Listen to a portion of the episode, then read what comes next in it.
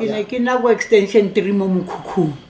living in a shack in the old Khutsong township for 26 Ah, years, pensioner Maria Yeah, Motone was elated when she received the keys to a RDP house in October 2019. thapele ne ke e rapela mo ke tshwere I could not stop praying whilst Modimo, ke thapela holding the keys to the house, thanking God for having answered my prayers after spending 26 years waiting for a house. But her excitement soon turned into frustration and disappointment. Taps are broken and the bedroom doors don't close properly. The bathroom tap, made up of fiber, has cracked and the windows don't close properly, letting dust into the house.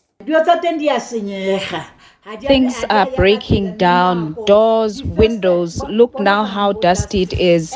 And there's strong winds. You cannot sleep. They make the noise. Goo, goo. The whole night.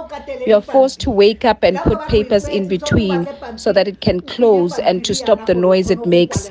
The taps just yanked out while I opened it to wash hands. Her neighbor Mapule Kumisi started spotting cracks in her house walls immediately after taking occupation in November 2019. The constructor returned twice for repairs, but the cracks are even worse now, extending from the living room into her bedroom. Kumisi is worried that strong winds could blow the roof off, and the solar geyser is also problematic. Ke geyser-a ya dutla The geyser leaks. We had to drain the water out of it. We are scared to buy water because it was continuously leaking. So we do not use water from the geyser. We do not have hot water.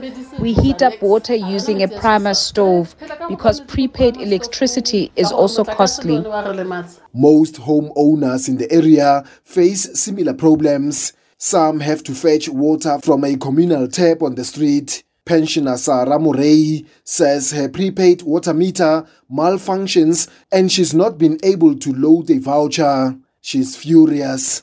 wa metsi go rekilwe metsi See this water voucher? When I put in the numbers, the water does not come out. next, next. There's no water, nothing.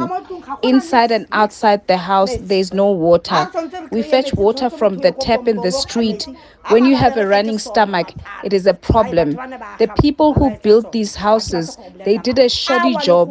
They are falling apart. Mayor of the West Rand District Municipality, Dennis Thabe, says the provision of housing is a provincial competency, but this does not absolve the local authority from taking responsibility for poor workmanship. We are not going to defend any wrong thing. When something is wrong, is wrong. When some of us must account, we'll account. And that's what I'm emphasizing going forward. These are the things that we are going to correct and giving our communities the best service that they deserve to be getting. Gauteng Premier David Makhura visited Khutsong this week. He says he's aware of the service delivery issues around electricity, water, health services, road infrastructure, and sewage. But he says the provincial government has done a lot, including the provision of housing. Makhura says contractors who do shoddy work will be held to account. if you have been building and you have gotten some houses wrong, we, you must not be entrusted with the, the opportunity to, do, to build. There are some contractors who have done shoddy work uh, in human settlements. I have seen those reports. Those reports are being acted upon.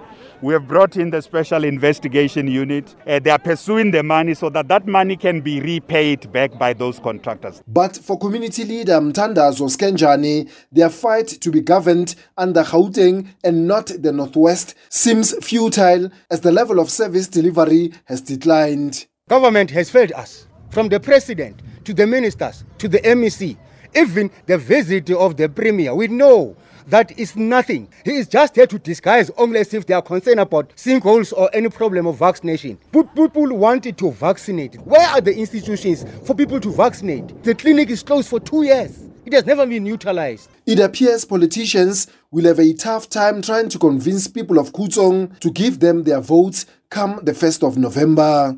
I'm Tshepo in Khutsong.